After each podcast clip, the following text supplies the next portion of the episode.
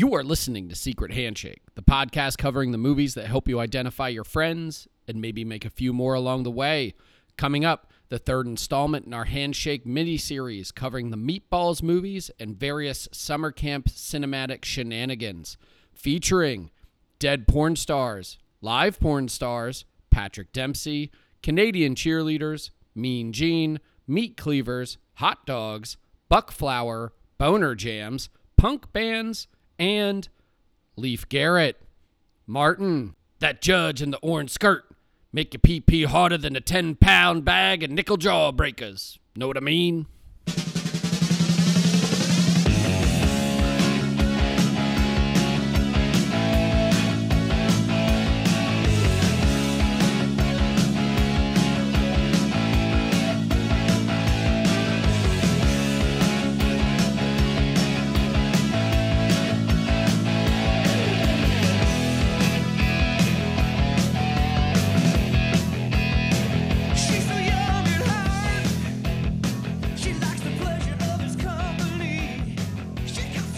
Back to another edition of Secret Handshake. I'm your host, Jacob Knight, and joining me as always is Martin Carlson. Martin, we're recording remotely because you got COVID again. What's going on?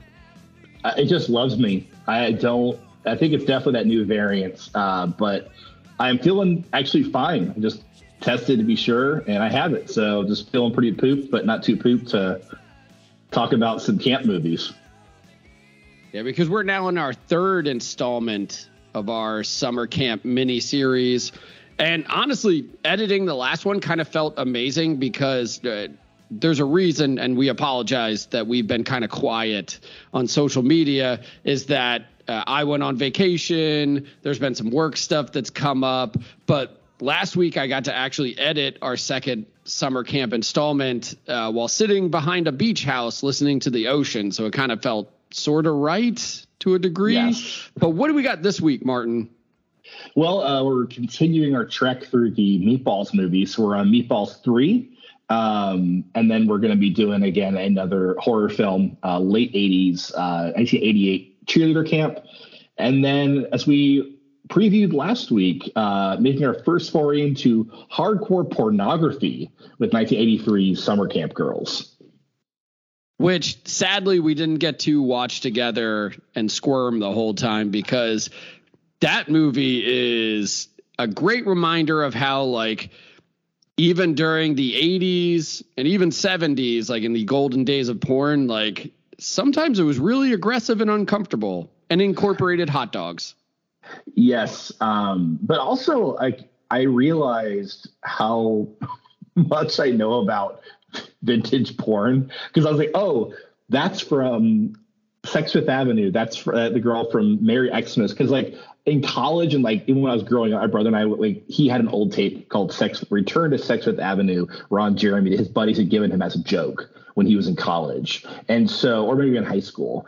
And so through that, I first learned about Ron Jeremy. We have Paul Thomas who plays Gary in this. Um, you have fucking Honey Ryder, uh, like some pretty big uh, Herschel Savage, big stars of the of the time. Well, and Shauna Grant too, who is one of the Yes. most infamous figures in uh, late '70s, early '80s porn because she would take her own life shortly after this movie, about a year later, I want to say, um, in that she's partially uh, one of the characters in The Deuce at the end of that that series. Spoiler alert: takes their own life, and her suicide mirrors Shauna Grant's uh, kind of eerily.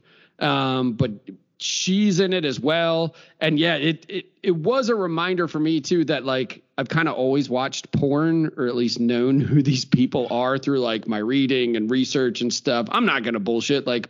I know who Herschel Savage is. And when he comes on and is acting super like New York Italian and aggressive towards this girl in like the first fuck scene, I was like, oh yeah, that's right. It's that guy. He's essentially like like if Jamie Gillis was in a Scorsese movie. My brother and I used to call him Orange Dick because he has like an orange dick. And so he'll always be orange dick to me, Herschel Herschel Savage. But he was in everything. I mean, obviously, look on these IMDb pages for these actors, and like they're in fifteen hundred movies. because like uh, another classic uh, private teacher was the same year also gary graver with tom byron as the lead who was like one of the possible inspirations for dirk diggler i believe um, and Correct. of the kind of young new hot stud like real boyish good looks um, who was also kind of eaten up by by the industry Yeah, along with like obviously John Holmes and everything is that exactly yeah yeah, and he you could see I mean Paul Thomas his own name it is a porn star in this, this movie. So it's like it's pretty amazing. But we're I think these films are at least a step up from the second installment, which I, I still believe was the worst trilogy of films I've had to sit through for this podcast.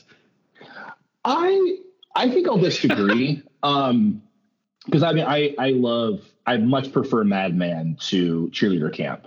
I mean Cheerleader Camp is so random and I hadn't seen this in five five, six years. And that was just another one of those like completionist slasher things. And as we'll get to, it's a late slasher. It's 88.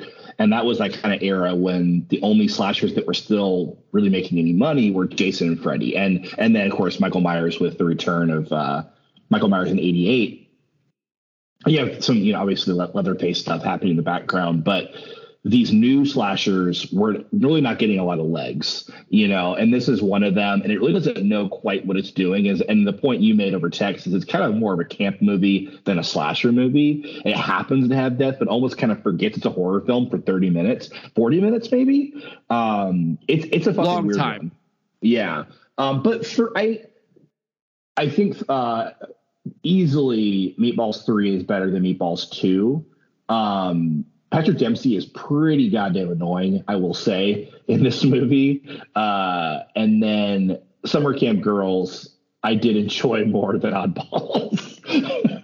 so Summer Camp Girls I thought was actually kind of great. I mean, it was like a, a good, fun, like vintage porn with a story um like it's shot on film you know like there's there is like a narrative thread it has more narrative than meatballs too you know Well, and that vinegar syndrome restoration on that Blu-ray looks really, really great. Is that it's another one of those great reminders that you're sitting there going like, was Summer Camp Girls ever supposed to look this good? I don't think so.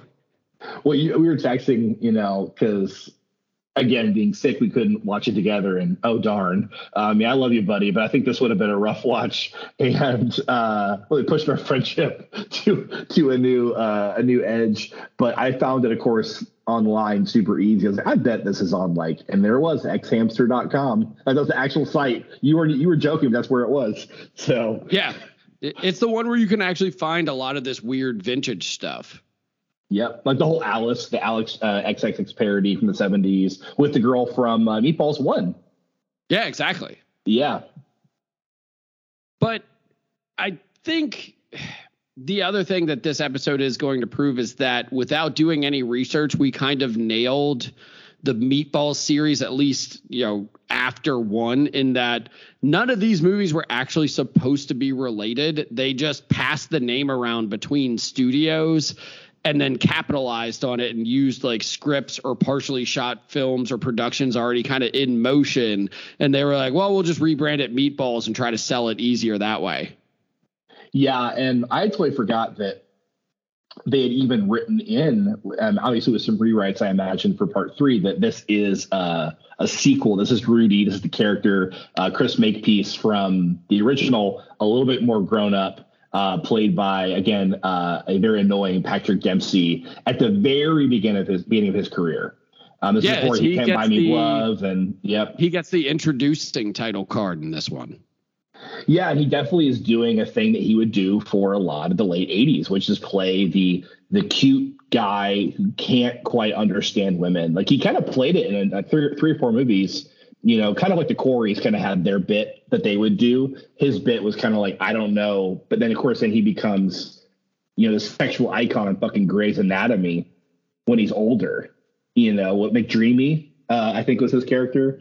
Yeah, because there's McDreamy and McSteamy, and I always mix them up. But I remember McSteamy was that kind of anonymous hunk of meat that they just put in that show, and Dempsey was McDreamy. Because that's the funny thing is that you bring up the Corys, and Corey Feldman, of course, is going to be in Meatballs 4 next week. but it feels like Dempsey was another attempt at trying to create like a a Corey Feldman or a Corey Haim, but those two took up so much of the market share in the 80s that he was stuck in Meatballs 3. and and this was i mean he was definitely starting small um and then he he did he did a lot but i don't think his i don't again you know our listeners can correct me if i'm wrong i don't think his fandom at that time reached the limits or the heights of of the corys. The corys were like tiger beat household name. You know i think that he was probably in those magazines too but not in the way they were. I mean they were an institution. Like they had Yeah. really and they milked that you know for quite a few years into the 90s He was the Clark bar to their Butterfinger.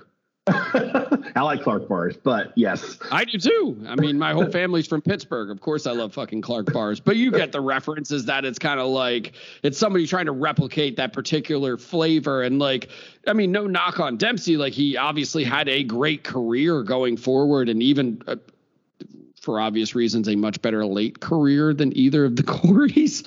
Um, yeah. But like you know he starts very meager in this movie and i i wasn't as annoyed by him as you were mostly because i found this movie almost like charming in spite of itself if that makes sense. Like it's clearly doing a thing but it also like it made clear and our pairings with these three when we kind of put them all together is that this is when the movies kind of stop being summer camp films and are more just straight up boner jams. Like there's not even a camp in Meatballs 3. It's just set at like a a lake side like bar and just bar. It's not even a resort.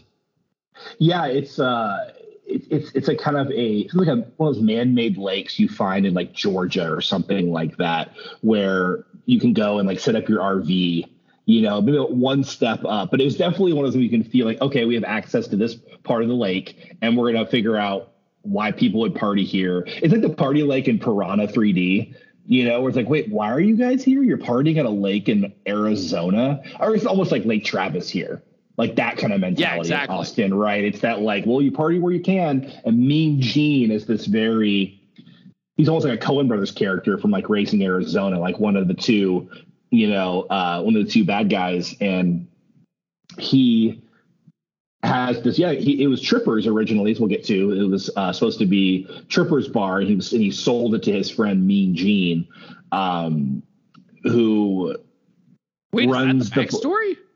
yeah. Oh shit. Did you miss that? Yeah, I guess I missed that. Is that in the actual movie? I didn't actually pick up on that. so early on, and I honestly, I think there's a couple places where it was 80, where it was basically voiceover that they, or like ADR that they kind of dubbed over. So, because he's, uh, when Rudy's talking about, because his name is Rudy, so that's consistent, but like he says, Oh, I'm going to see Tripper. And when he gets there, he hands, he said, like, I mean, Gene's like, What the fuck are you doing here? He goes, Oh, I'm here for Tripper. And he's like, Oh, Tripper didn't tell you I own this place now. I'll be taking care of you. So it, it was originally they the, the scene they're taking down trippers. It's on a sign. They basically break the sign that says trippers, and they take it down, and then they add the Mean Gene stay instead. Like the, the Passover just happened. This is one of the greatest self indictments that I've ever committed on this podcast. And that, like, how sometimes I'll just throw a movie on, even one we have to cover, and I'll kind of like half look at it and be like, okay, yeah, yeah, yeah, cool. But yeah, I didn't, I didn't see any of that. But also, I think I was partially distracted by the fact that like even during the credits of Meatballs 3 um all of the titles are in one kind of neon font and then the actual title of of Meatballs 3 is in this weird final cut or like post production like generic font that's totally different and it reminds me of the gag from Death Proof and obviously like a lot of of different exploitation movies if if you've seen them on 35 millimeter that would have just different names spliced in depending on where they were playing, if it was overseas or different regions in the United States, is that all of a sudden like something that like I believe in Death Proof, the gag is like the original title is like Lightning Bolt, and then it it cuts in with that blank Death Proof title card. Like that was Meatballs 3 here because even on IMDb, it's listed as Meatballs 3 Summer Job. There's no subtitle on the copy that I watched on YouTube, which also like apologies to all of our listeners. This movie's hard to find. Like there's Yes. it it's it's impossible to find on physical media. Like the couple VHS tapes and DVDs and stuff that I found were like astronomically priced. And I was like, well, fuck that. I'm not buying this movie. And then I found it. There's no like legit streaming services that are offering it. So I had to watch it on like a pan and scan looked like VHS rip on YouTube that had this shitty title card in the middle. Actually, more than one of the movies that we're watching today, and I'm sure Summer Camp Girls went under a couple different titles it, as it was resold over and over again uh, in the Deuce to like fill for content there. But like, uh, I believe Cheerleader Camp in different territories was called Bloody Pom Poms because yeah. I watched a Yeah. trailer for it that I believe in like Germany or something. And that was the title that they actually went with. So, like, all of these movies are kind of uh, indicative of the knockoff culture that would rise out of the 70s. Yeah, and basically they're completely corporate corporate products, which of course that's movies, but when it, there's certain ones that feel more like a product.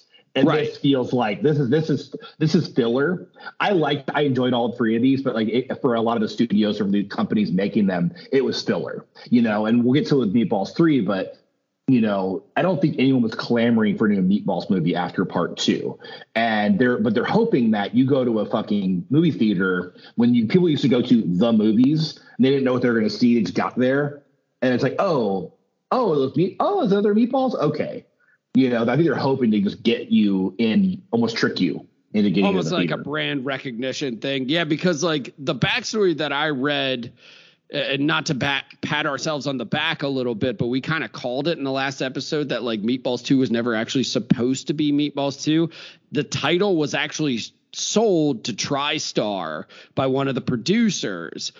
And because they had a script called Summertime that they essentially made and made into Meatballs 2, but that movie produced uh, or performed so poorly at the box office that they sold the title of Meatballs back to that same producer, and then he made Meatballs 3. And from the sounds of the production, because I believe they shot Meatballs 3 in like 84 and it wasn't released until like 87, I want to say. There's like a couple forget. year gap between like the production and, and the actual release date. But the sounds of this production make it- it's another great pairing that we actually put a porno on this is that the guy who was behind and like the main money man was just like all i want is tits i just want hot girls boobies and then like you know we'll make a, a movie around that but like the extras like his main like concern was do they have big tits you know the the main girls in the movie do they have big tits which honestly like I'm not gonna lie. One of the first things I noticed, even when I, I threw on Meatballs 3, and maybe this is what made me miss those plot points from earlier, is that the women in this one are so much hotter than two. Like they're fucking smoking hot in this movie. I think this week in general, much more attractive women because we also had the women of Madman last week in full 4K yellow teeth definition. H- these- H- HDR yellow teeth. Yeah, if these movies are boner jams, then Madman is a boner killer. Absolutely. But do you want to jump into Meatballs 3? Let's do it. All right.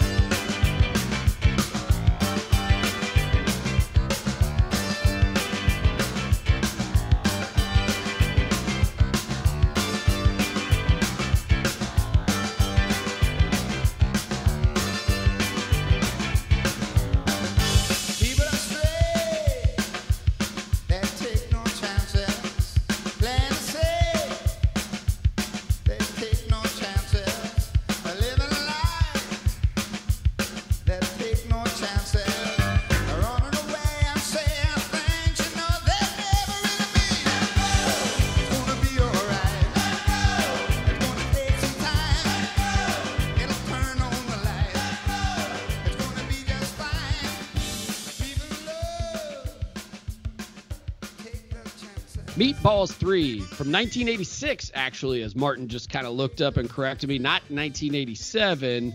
But I'm going to throw this one over to you because I kind of have a concrete opinion on it. But what did you think about this one? How does it stack up in the Meatballs franchise? Um, you haven't seen part four yet. I have, so I will say this is my. I think two is the worst.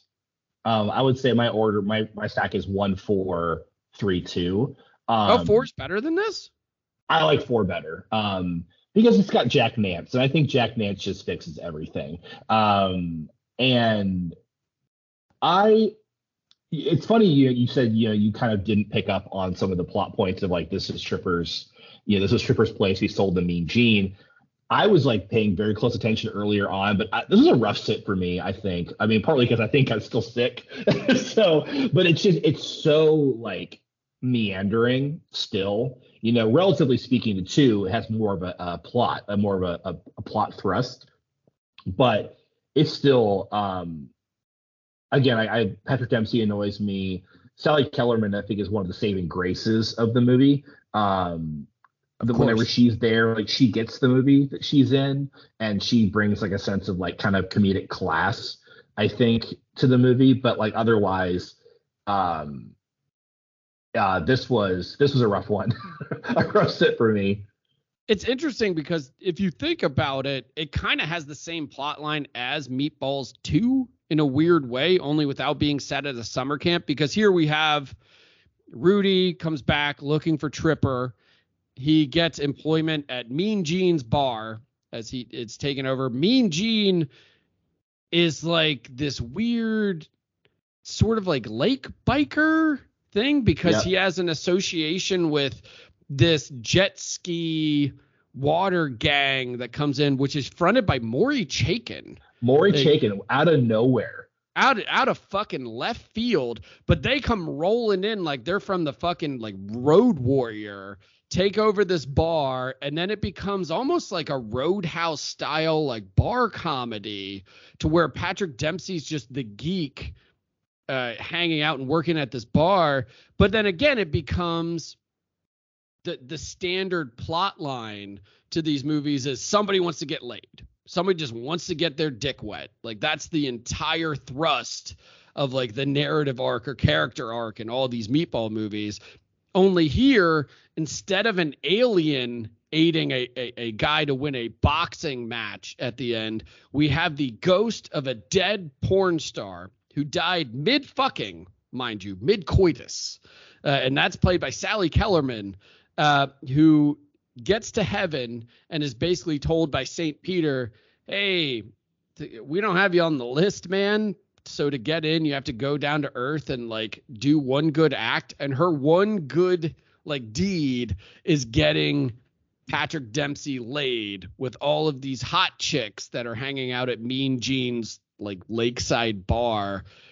But that's it. That's the movie. But like instead of the alien, you just have the ghost of a porn star. And maybe that's the other thing that was distracting me from the plot of this film, or at least some of the plot details, is that Meatballs might be the weirdest fucking franchise to ever exist because like uh, like they obviously just had this script which i believe the original title was called my special angel or something laying around and once the producer got the meatballs title back we're like oh we'll just call it meatballs 3 but like this doesn't feel like a meatballs movie it just feels like a teen sex comedy that was written again after like a pile of cocaine and like maybe some LSD because it's fucking strange. Yeah, it feels more akin with like movies like Ski School. Again, Yeah. with just like again like a more generic teen sex comedy that because we're not at the a camp anymore, so we don't have we have some of the tropes of like the teen sex comedy of like everyone wants to get laid, uh, the nerdy kid who learns from someone else. We see that all the way to American Pie, you know, learning to be a sexual being.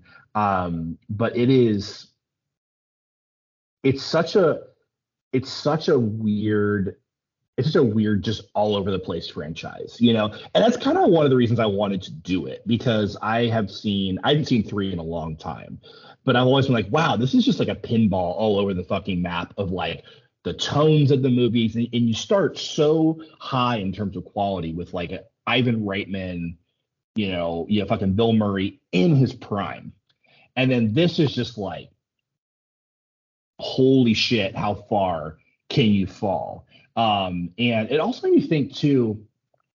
It is these are probably three of the horniest movies of the entire series of all of our list. Oh yeah. you know all three. So cheerleader camp, uh, meatballs three, and summer camp girls. Obviously, it's a, it's a porno, but that this movie feels like if it could have been a porn, it would have been. Like it, it's again, it is just a it is a, a product that they say, okay, we're trying to fill screens at malls or at drive-ins for teenagers who can't go see porn yet. This is the next best thing because it has the feel of a the other or- thing too. yeah, or or the or the back room with the black tapes, you know, with the with the swinging cattle doors that we had, or the swinging saloon doors that we had at D Rose Video in Franklin, Indiana. Um, but this was that way that you could trick your parents maybe into renting Meatballs three. You know, oh, it's a teen, it's a comedy, cool. They're not going to write you fucking summer camp girls. Um, this is that kind of like starter, like starter meal for uh getting into to porn, I think. Yeah, which like late night Skinamax would take the place of. You would have like the boner jams that you would rent at the video store, like this ski school. Uh, Graver actually made like he made the the porno that we're going to talk about later, but he actually made another kind of boner jam called Party Camp. But like they were, yeah, they were the entry level uh stroke off movies we'll say before like cable then came in and gave us like all of these softcore porn parodies that like blockbuster would carry because blockbuster you know notoriously was the very uh, puritan wouldn't carry nc-17 or x-rated movies but they would carry i remember because i even remember like working there they would carry like videotapes of like the shit you would see on skinamax like what was the lord of the rings one the like Oh, Lord of the Cock uh, Rings. No, it's fellowship, uh, Lord of the G String, Fellowship of the String. Um, That's it. With the Throbbits, and then you have a drunk uh, Gandalf who's called Smirnoff. Um, Yeah. There's really, really good quality content all around. But I mean, that's the level of joke too that you're getting in Meatballs 3. Like I enjoyed this much more than you did, it sounds like. Like I actually walked away from Meatballs 3 being like, mm, three stars, no notes. I don't really need anything else for this. you know, but I mean like like drunk Gandalf being called Smirnoff, like that, like if you used if all of a sudden there was like a hallucinogenic sequence in Meatballs 3 and drunk Gandalf called Smirnoff popped up, joke wouldn't feel out of place.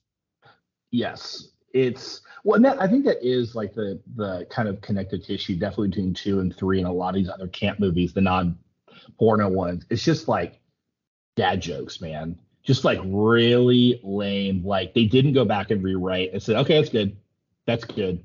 I mean, oddballs last week too, right? I mean, it's just these like rapid fire references to other movies, just pretty shallow. And they, and they honestly like almost feels there's moments in these films that feel like they're hate fucking the audience. Like you're gonna fucking watch this. We don't even care if you don't like this or not. You're here, like you paid to be here. Fuck you. it feels like antagonistic to the audience. One, it's like the sub Mad Magazine, sub, you know, uh, Zucker Abrahams Zucker kind of level comedy to where it's just throwing shit at the wall and hoping that you laugh. Where the people behind Mad and the Zaz movies were comedic geniuses. The people behind Meatballs 3, not so much. Except to your point for Sally Kellerman, because even though she shot it before, I believe Back to School was released between the time that she shot this and then when Meatballs 3 is actually released.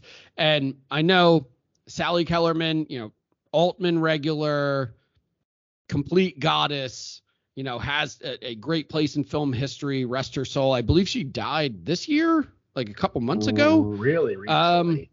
And then, but to me, she will always be the hot English teacher that Rodney Dangerfield fell in love with in Back to School because Back to School is like not to get too far off on a tangent, but that's one of the cornerstones of like my comedic sensibilities. I think it's a near perfect movie and actually probably features the guy who should have been playing the Patrick Dempsey part in Keith Gordon. Like imagine Keith Gordon in Meatballs 3, who obviously Keith Gordon's stock was much harder than like it was much higher than starring in Meatballs 3 at this point in his career. But imagine Meatballs 3 with Keith Gordon in the Patrick Dempsey role, kind of a better movie. I also want to note that you and I bring up Keith Gordon at least once a season because we went on that Jaws 2 tangent on some random movie like first season. And you you Yeah. and I like you and I just talked to Keith Gordon for like 30 fucking minutes. But I, I agree because I think what Keith Gordon brought brought to his constant nerdy character, even like the earlier scenes of, of Christine before he before he's kind of taken over by the car, is like he's sweet, he's real, you believe he's a real fucking nerd, but like you kind of see yourself in that. You're like, oh wow, like I was that I've been that kid. And he's just a good fucking actor. Like eh, Patrick Dempsey's doing a whole kind of Looney Tunes thing here of like, boo, what am I doing? You know, and Keith Gordon would never do that. Well, and think of the murderer's row. Again, not to get too far off on a tangent. we we are talking Gordon Keith episode. Gordon here. Yeah. Well, I, he's one of my dream interview subjects. If we could get him for one of our bonus features, I would have Wood the entire time. But like, think about Keith Gordon's earliest career. Right? It, his first movie is with Bob Fosse, playing young Bob Fosse.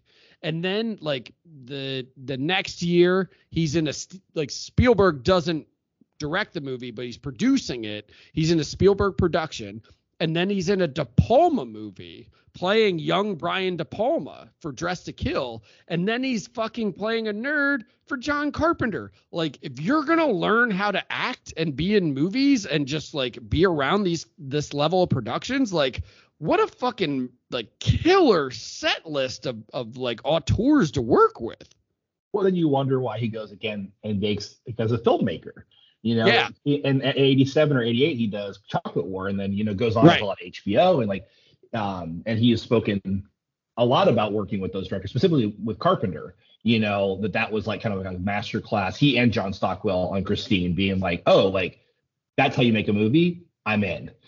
Yeah. uh, and they both went on to do that. But no, I I can totally see Keith Gordon in this role, and I, I'm being unfair maybe to Patrick Dempsey because like he's only working with what he's given in this movie, which is like it's constantly these him trying to get laid over and over and over again, and that's like one of the weird parts of this movie. And I'm I'm asking I think too much from Meatballs Three Summer Job right now, but We like, all are. there we, we- there's an arc to I'm gonna be like Roger Dodger with Campbell Scott, right? Where it's like he's this womanizer and he's trying to get his son, young Jesse Eisenberg, or his, his nephew laid. And the end result, of course, is him learning, like, oh, like I'm a piece of shit, like I shouldn't be a womanizer. I'm gonna teach this kid to respect women, and if when he falls in love, it'll be better. Or the the, the message of like 40 year old virgin, like, of course, sex will be good. We're in love, right? And that's what this this sh- this film ends up getting to, but it's not what we're promised at all earlier on. Like, and she doesn't learn that herself. She's kind of be like, "Hey, go fuck that girl." Well, maybe you shouldn't. Like, it's just a it's a repetitive nature of like, "Oh, here's another girl." Oh, you don't want to do that. You'll regret it rest of your life. It's like I thought your job is just to get him fucking laid, not to help him find love. And it kind of takes a weird turn, like three quarters of the way through the movie, where it's like, no, that's not what we're doing anymore. Now it's about learning the lesson you know, this tacked on kind of lesson.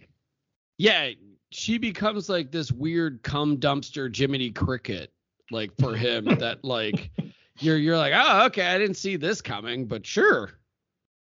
Yeah, it's But- all over the place.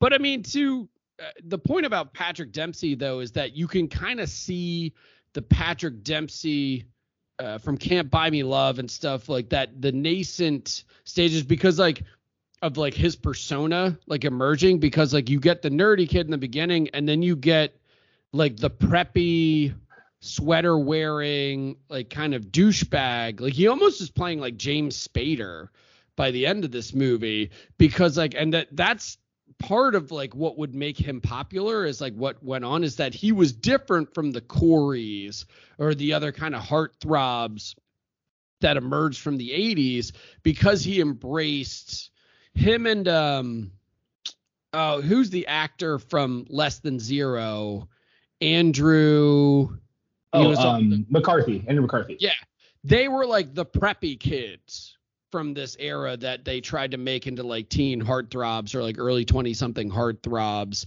that were like the the the counter programming to the Corey's more punk rock sex uh, appeal let's say. I, I hate labeling sex appeal to, to kids who are like underage when they were in but i mean that's that's what you know hollywood marketing is all about.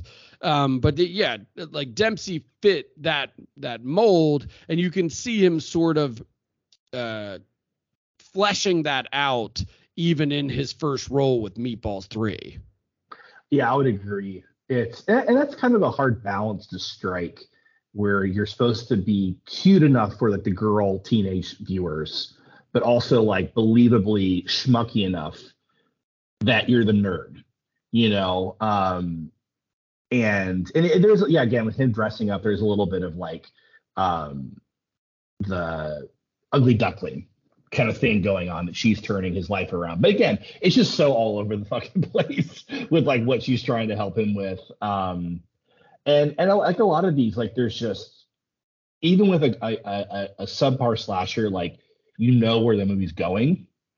And this, like, I just didn't know where it was taking me. So I'm like, is he? I guess he's gonna get laid at the end finally. But like, we're an hour away from that right now. Like, I was like 23 minutes into this movie. I was like, what else you got for another hour? Because that's the bit and they stick to it over and over and over again. Yeah.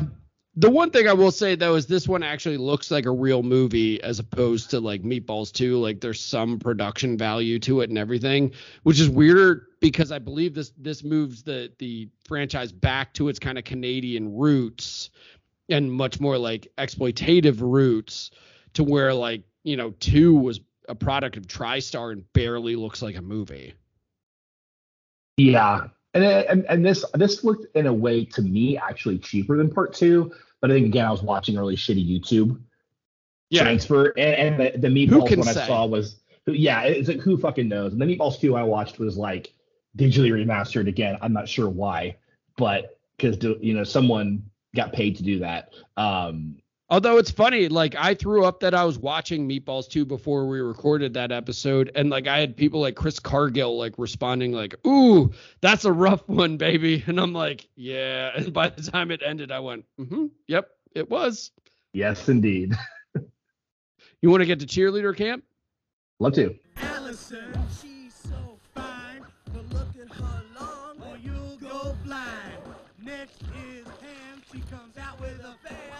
will tell you this, she ain't no sham. Next is Ronnie, she acts kinda funny, heart, but not your money.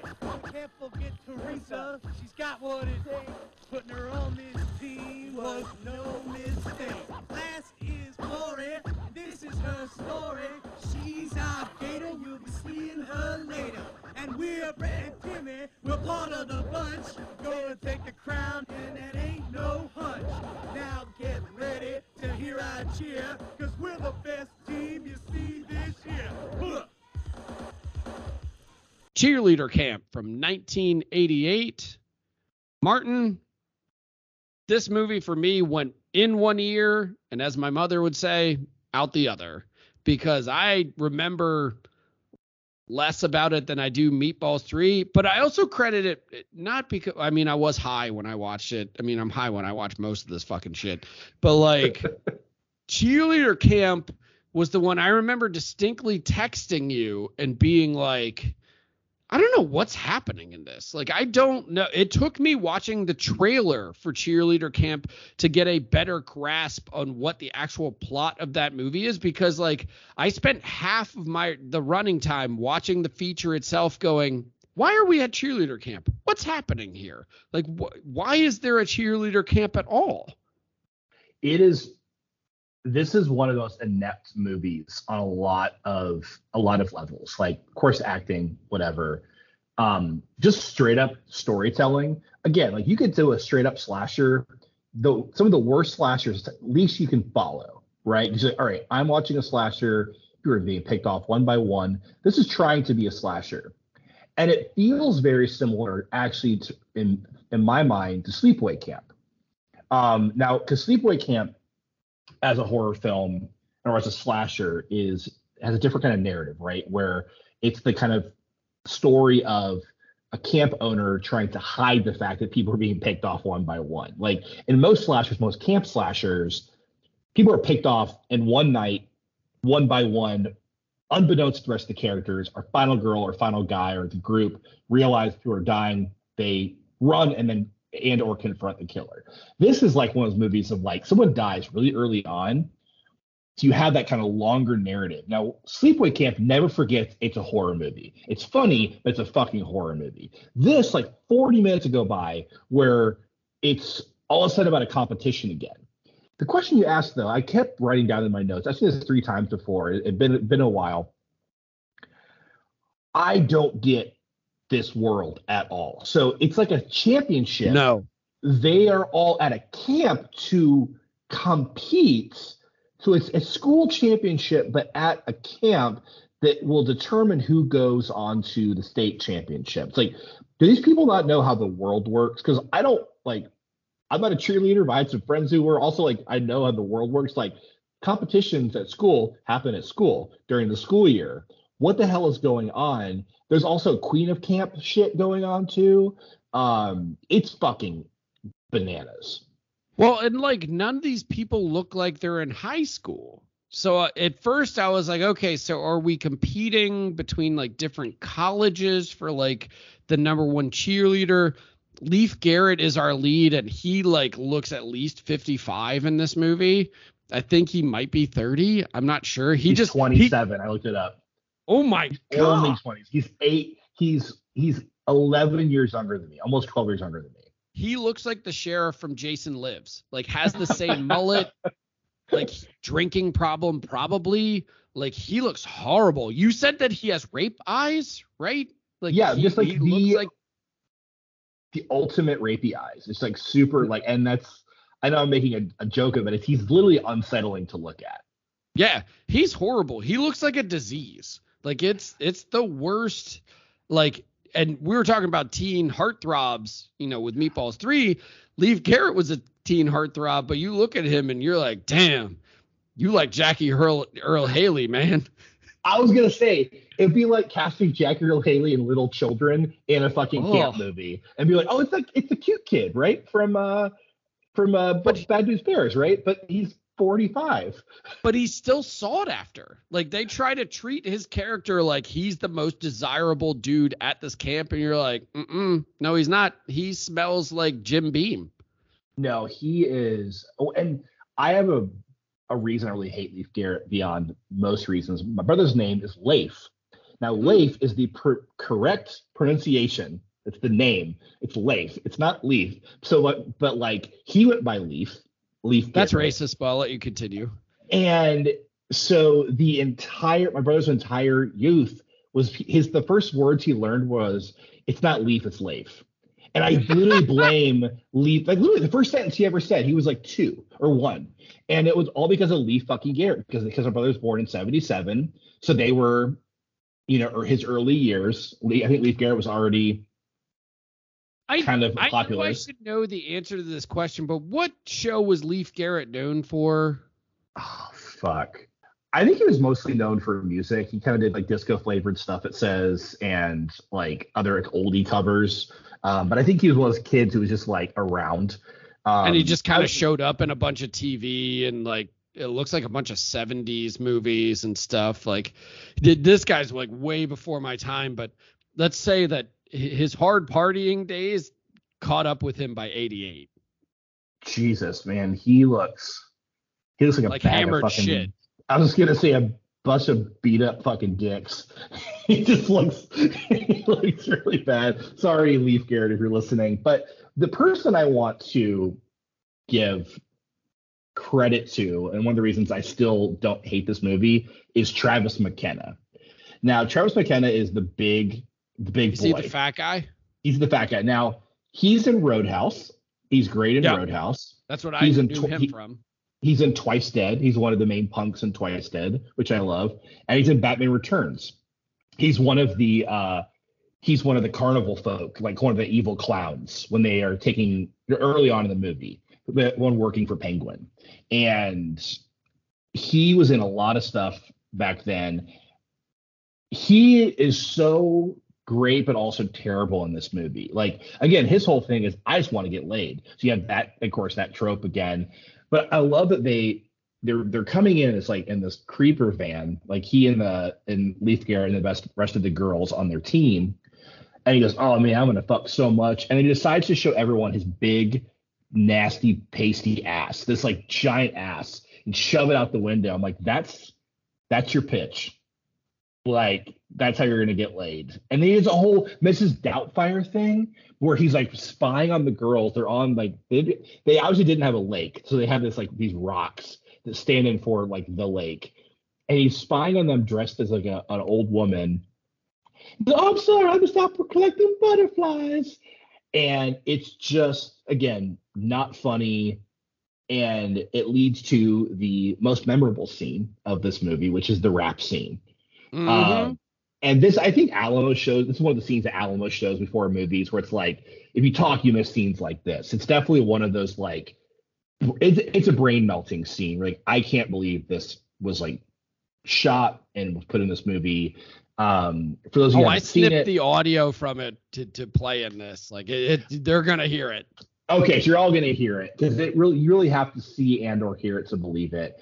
Um, Because it's like him and Leif Garrett doing like a Beastie Boys thing, but they're shouting out all the different cheerleaders on their team. Now, to be fair, the cheerleaders are fucking hot. Like Betsy Russell, hot. Lucinda Dickey from the great uh, Ninja 3, uh, super hot. Fucking Teri Weigel, oh boy. Like this movie, a lot like Meatballs 3, we'd reached the point in the 80s kind of uh, trash movie cycle to where it was like, you have a bunch of titties? Sweet. Here's a million. Go make a movie. Yep. And Betsy Russell, I mean, she's this is pre Saw days, right? And she was just like drop dead fucking gorgeous. Amazing. Um, and another standout of this movie, my man Buck Flower. Oh, Now- God, yeah. He he's having a good time. I just rewatched uh, Back in the Future last weekend, one and two. Um, I'd forgotten he, you know, played the uh, homeless man in that, uh, who uh, Marty's did. very as he usually did. You know, my my favorite role of his is definitely Escape from New York. I knew when I got this, ah, I'd be president. You know, um, or when he cleans himself up in They Live. Um, this one though, he has this line. So the sheriff is that another hornball is spying on the girls when they're they're sunning themselves. And uh, Buck Flower plays the handyman, um, and I believe he's supposed to. They're trying to hint, similar to the handyman in Prom Night, that here's your possible killer or pieces. Same thing with what's his name, Paul, uh, the killer pe- the not killer in pieces, where it's like, oh, he's creepy looking. So the sheriff's like spy on the girls, and Buck Flower comes up drunk as shit, and sheriff's like, sorry, you know, got gotta watch out. It's my line of duty.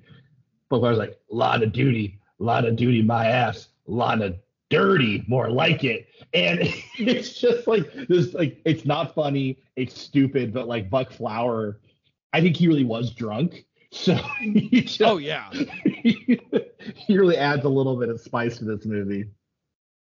There was no containing Buck Flower during peak Buck Flower years. Like he showed up to set and you were like, he's hammered. There's also a whole like side plot in this uh about the mascots. So like the mascots are there at the camp too, right? So And- fucking bizarre.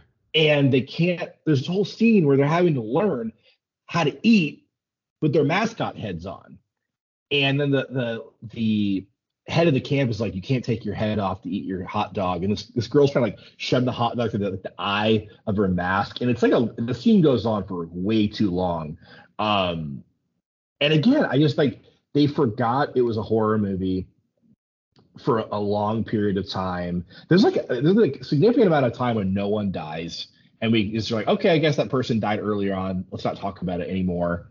And even the kills themselves aren't great. Like there's some good blood in it here and there, but it's really not a gory. It's it's it's not like watching The Burning, we'll say. Like it's No. more about the jokes and the hangout vibe. The other thing I kept thinking of too was you read the Fear Street books, right? Growing I up. thought of the cover, it, the cheerleader shit. Yeah, I thought the, the, the exact same thing. cheerleader the the the series that was kind of like the mythology inside of the fear street uh, series like i started thinking about that but also the mascot stuff to your point uh i started thinking about terror train and to where how this could be Oh. almost like a better slasher to where it's almost like what if they were a different mascot every time they killed somebody also the other movie i thought about a lot was girls night out was that it know, was love like that shit. where, where it's kind of like you could at least have fun with it and like every time somebody stalked and murdered it's like a different like mascot outfit like one is the the alligator one's like the bear yada yada yada but it's almost like nobody could care even that much to to put that much thought into it Yep. No, it, there's because the girls find out it, it sticks to the the plan, right? If someone stole the mascot outfit and this person is killing off people during the scavenger hunt, and it's like that's the bit. Again, I know you don't love uh, Girls Night Out as much as I do, but it follows the beats. It follows the slash. i like it i like it a lot it's so Oh, you do? fucking weird how could you not like it Okay, sorry. I, I remember you telling me. i don't like terror fan. train terror train's the one i don't think is great Terror Train is a slog. yeah Like, it's hard there's an a- it's so there's an hour there's an hour of that where i'm like just do something like anything um i like i like the opening stuff the the like before time where we find out why the killer is how they are when they like put the dead body in with them. Like i think it's super creepy and like it's got a great kind of like the beginning of prom night. It's really weird. Um but the Sure. train is just the train is just a late and i like train movies too but it's just kind of again, it was definitely that era of we got Jamie Lee Curtis, let's fucking go.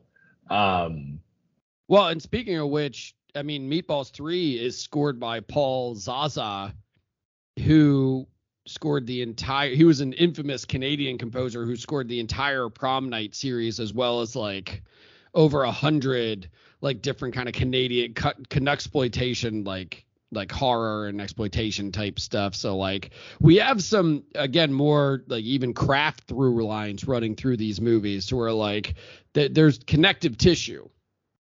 hell yeah, no, it's I, I didn't even think about that, and it's just this is one of those movies I think I remembered the scenes more than I remembered the movie. Like again, like it kind of washed past you. I've seen it numerous times, but I always kind of forget that it's not great. Um, and but the scene, like the kind of again the the the weird Leif Garrett stuff, the rap scene, Buck Flower, just the hotness of all the women, it kind of pulls you through. I think. Yeah, it's it's the thing we talk about a lot with these slashers since we're both such huge fans of them is that a lot of the times you're relying on their idiosyncrasies to kind of pull you through and like cheerleader camp is almost entirely idiosyncrasy to the point of where you said is that it's like it's barely a slasher. And I, I completely agree. And it almost feels again back to what I was saying about uh, um, Sleepaway Camp. Is this is a Sleepaway Camp didn't work? I because Sleepaway Camp it it is gnarly, it's gross, it's mean, it's a horror movie, but it's got all the weird hangout side character shit, everything you'd ever want, but it never forgets what it is. Um, Eat shit and die. eat shit and live. it's it's awesome. Um, but no, I mean not not a horrible watch, but this I remember why I don't watch this too often. God no, how could I'll never watch this movie again. Like I'm glad that I saw it because I I also like this was like a completionist thing to where I was like, oh cool, this is the my you know excuse to finally watch cheerleader camp, and then I got through it and I was like, well, I've seen it. That's all I took away from it. Yep, You ready to get to summer camp, girls? last one.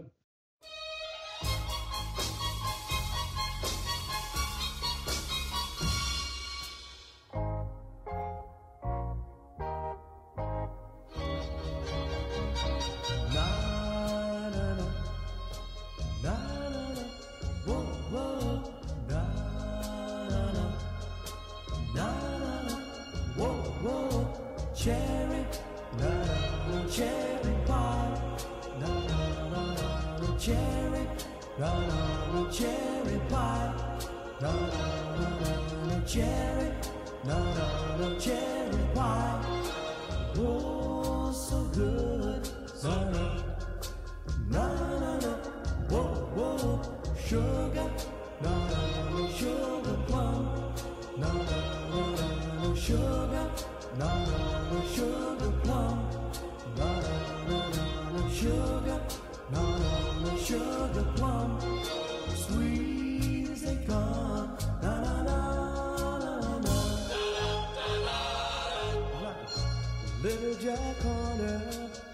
Sat, sat in the corner, eating his cherry, cherry pie.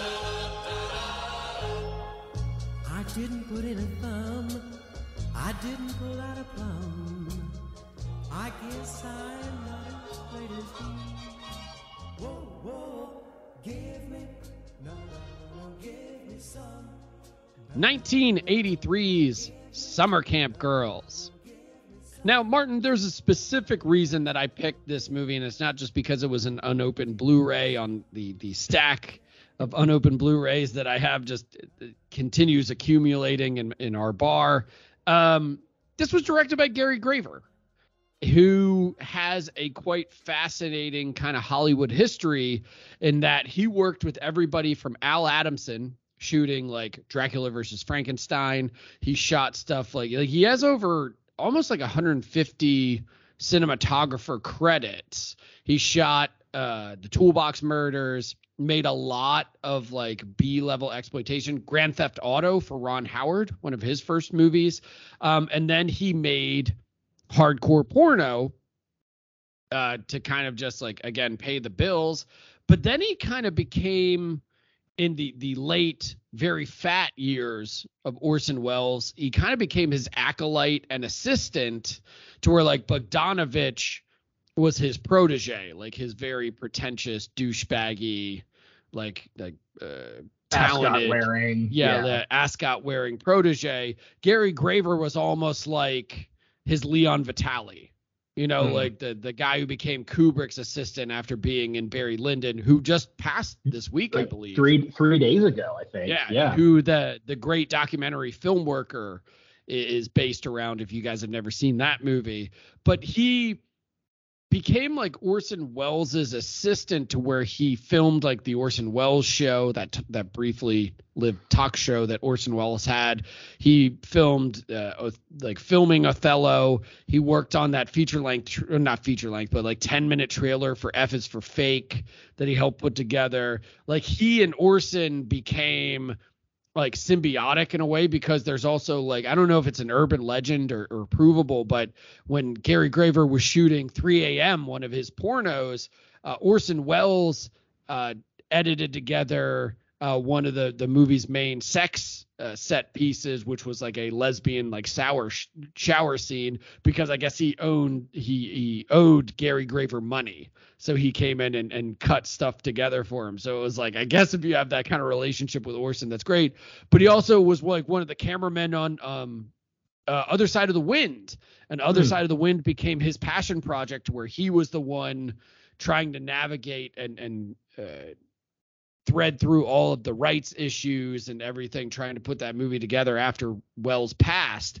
And that was the thing that he was trying to work on up until his death. I believe Graver died in 2006 um, and he never got to see Other Side of the Wind completed which then enter Peter Bogdanovich again who helps put that movie together and then Netflix releases it so, which again, if you've never seen Other Side of the Wind, it's on Netflix right now, and it's pretty terrific, if somewhat impenetrable.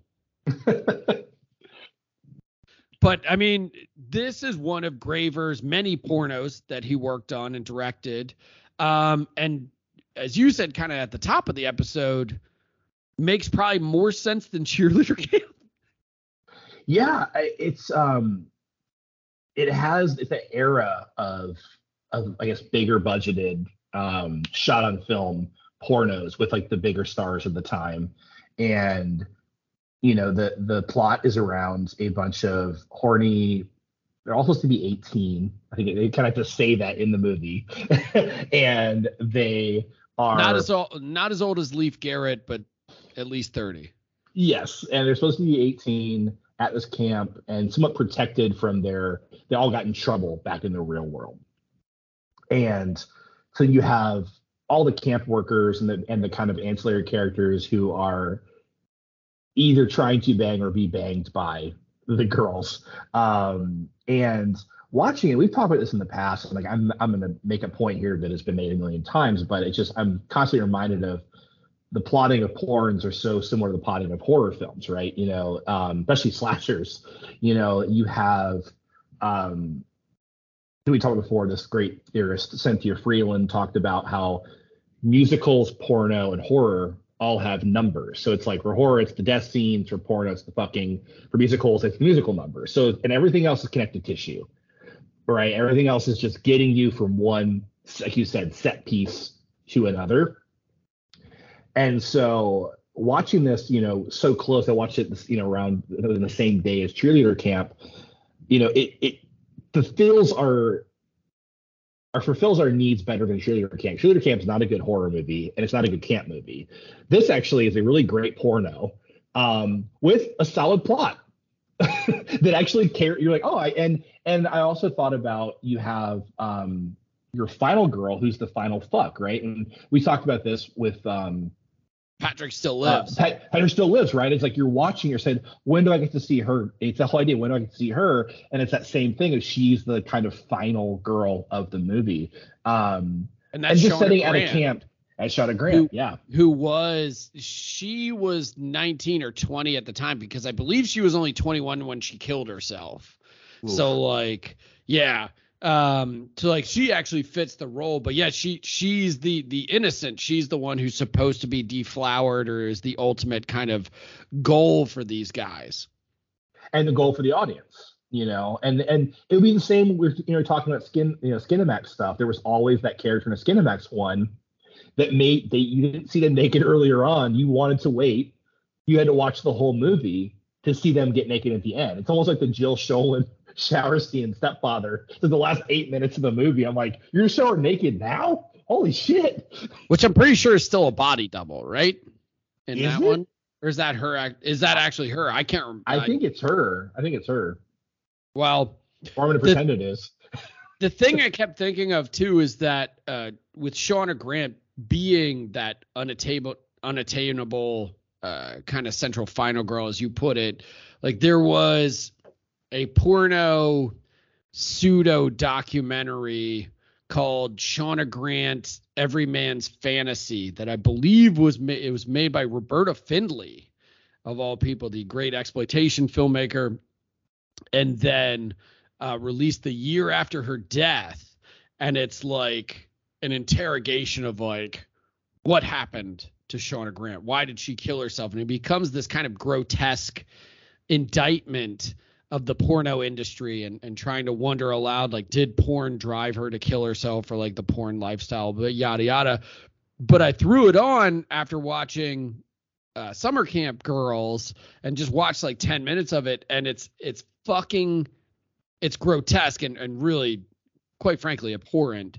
But it's also hilarious because like it's this fake journalist going from uh movie set to movie set and they're obviously staged or whatever while these like porno scenes are happening and she's interviewing the stars who knew Shauna Grant and being like do you, what do you think do you think porn is bad and it's while this girl's like in the middle of sucking a dick and she'll like come up for air and she's like I think porn's great it's because this is what I do. I love cock. That's why I suck it on film and would just go straight back down to the hot dog. And you're like, okay, this is fucking weird. Like, I don't know who thought this was a good idea.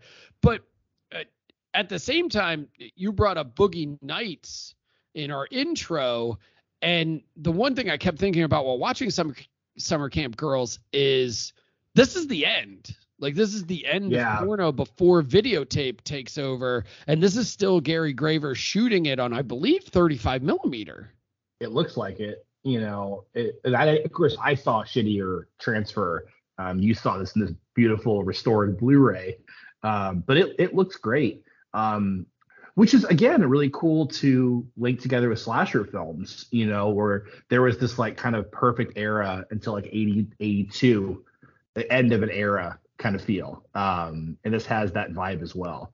Yeah, the wild the, the, wild bunch vibe. This is the end of the end of our of our time you know Well, and I think this movie's hilarious too, especially once Shauna Grant's dad or the guy who's playing his dad enters the picture at the end, um, because he's basically a mafioso, and it's kind of like Gary Graver commenting on the types who were funding these movies, like the Bryanstons of the world, let's say, who Yes. were you know funding Deep Throat and everything, of like these mafia dudes were coming in and they were like the real pimps that that were sending their their daughters off to camp to get fucked. And then but it ends with this hilarious like final scene between you know the dad and Herschel Savage who find he's the one who like I don't know if we're supposed to infer that there's an arc here because like the first fuck scene with Herschel Savage is like super aggressive and he's like come on bitch take that dick. You know you like that dick. And at the end like he's the one who actually has sex with Shauna Grant and is like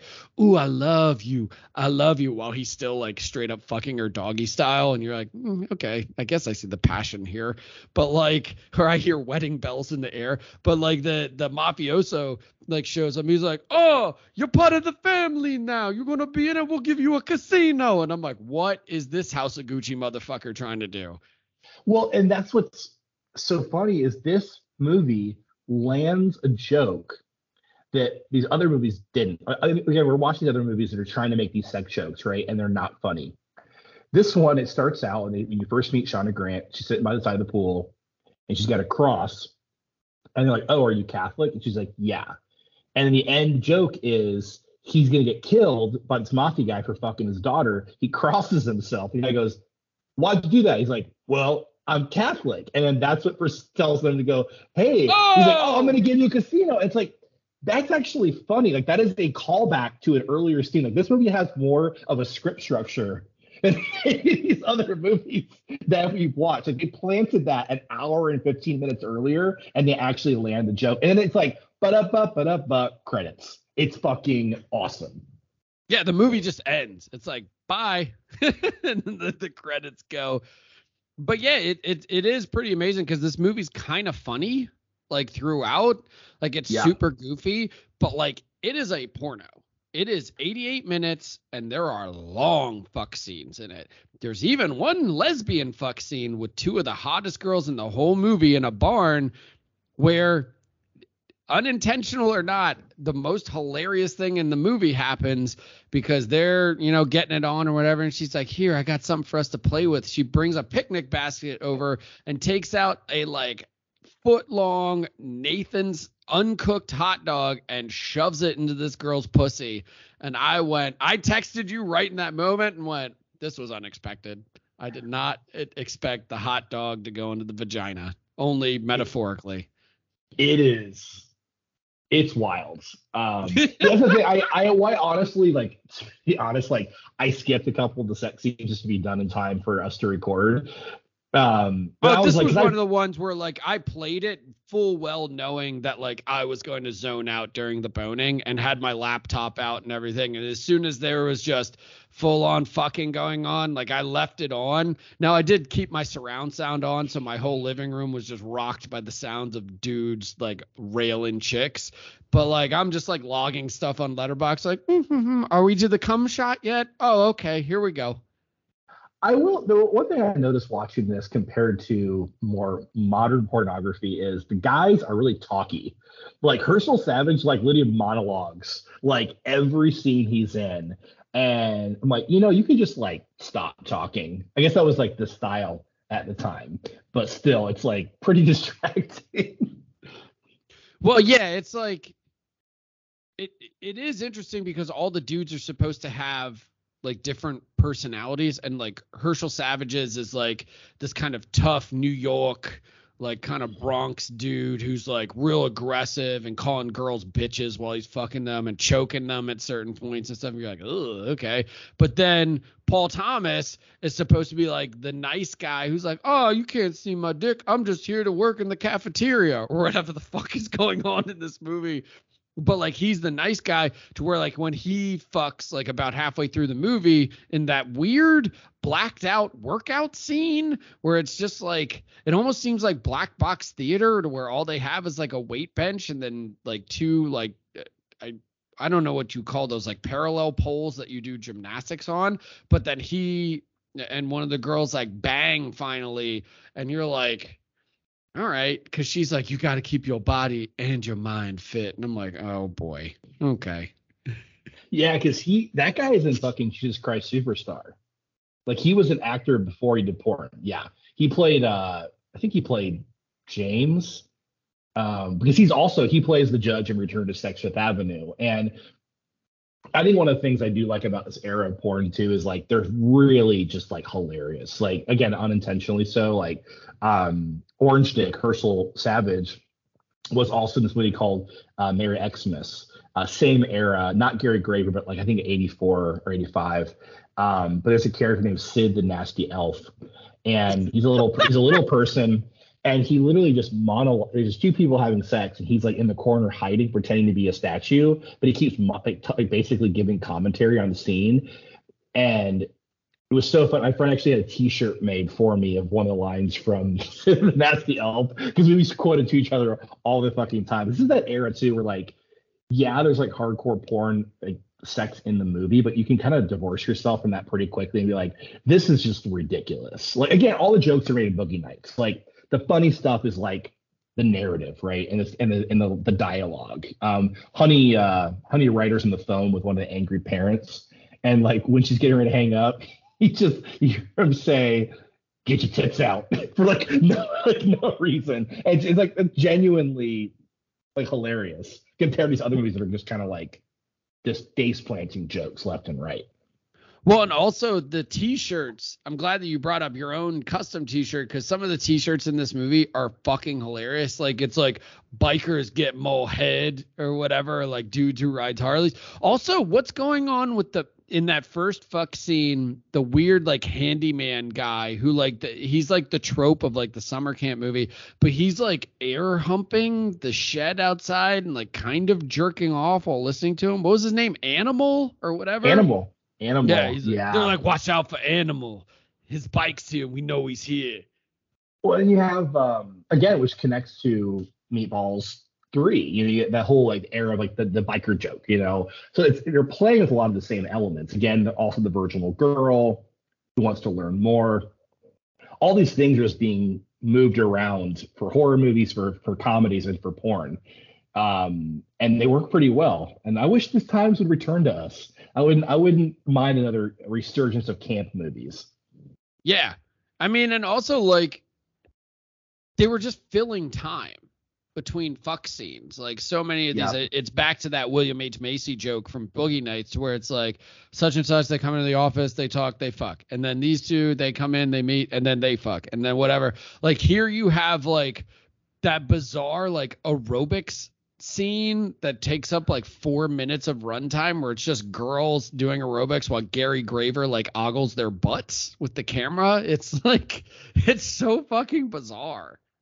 Yeah, I mean, it reminds me. Of, I mean, one of my favorite movies about about the making of movies is Ed Wood, and you know, he, uh, when Ed makes his first film, Glen or Glenda, he's talking. I forget the actor's name from Dumb and Dumber, who suddenly passed away, but the guy's like, just make sure it's two reels long. Like that's all that matters. Like this is that era still of porno filmmaking where it's like it needs to be this long. This is what we've booked in the theaters and anything less we're gonna get in trouble. So you probably they might have realized, oh shit, we only got 75 minutes. Let's do a long, let's do a long just like scene of them. Uh, or they or they shot a lot. Okay, this will be our filler that'll get us to our you know our 88 minute mark um, and get us over that line.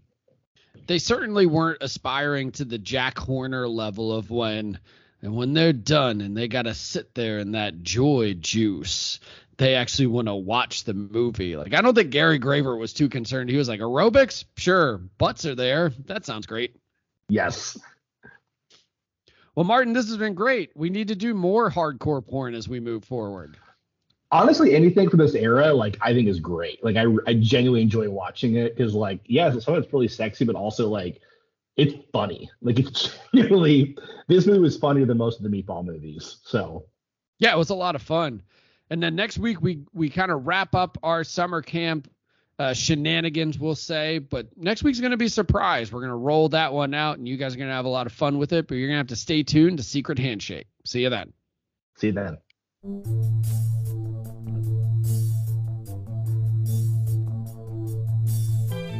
John loves Jenny, but she doesn't care. Now that she loves another, I know that she's been getting her share. Sometimes on the telling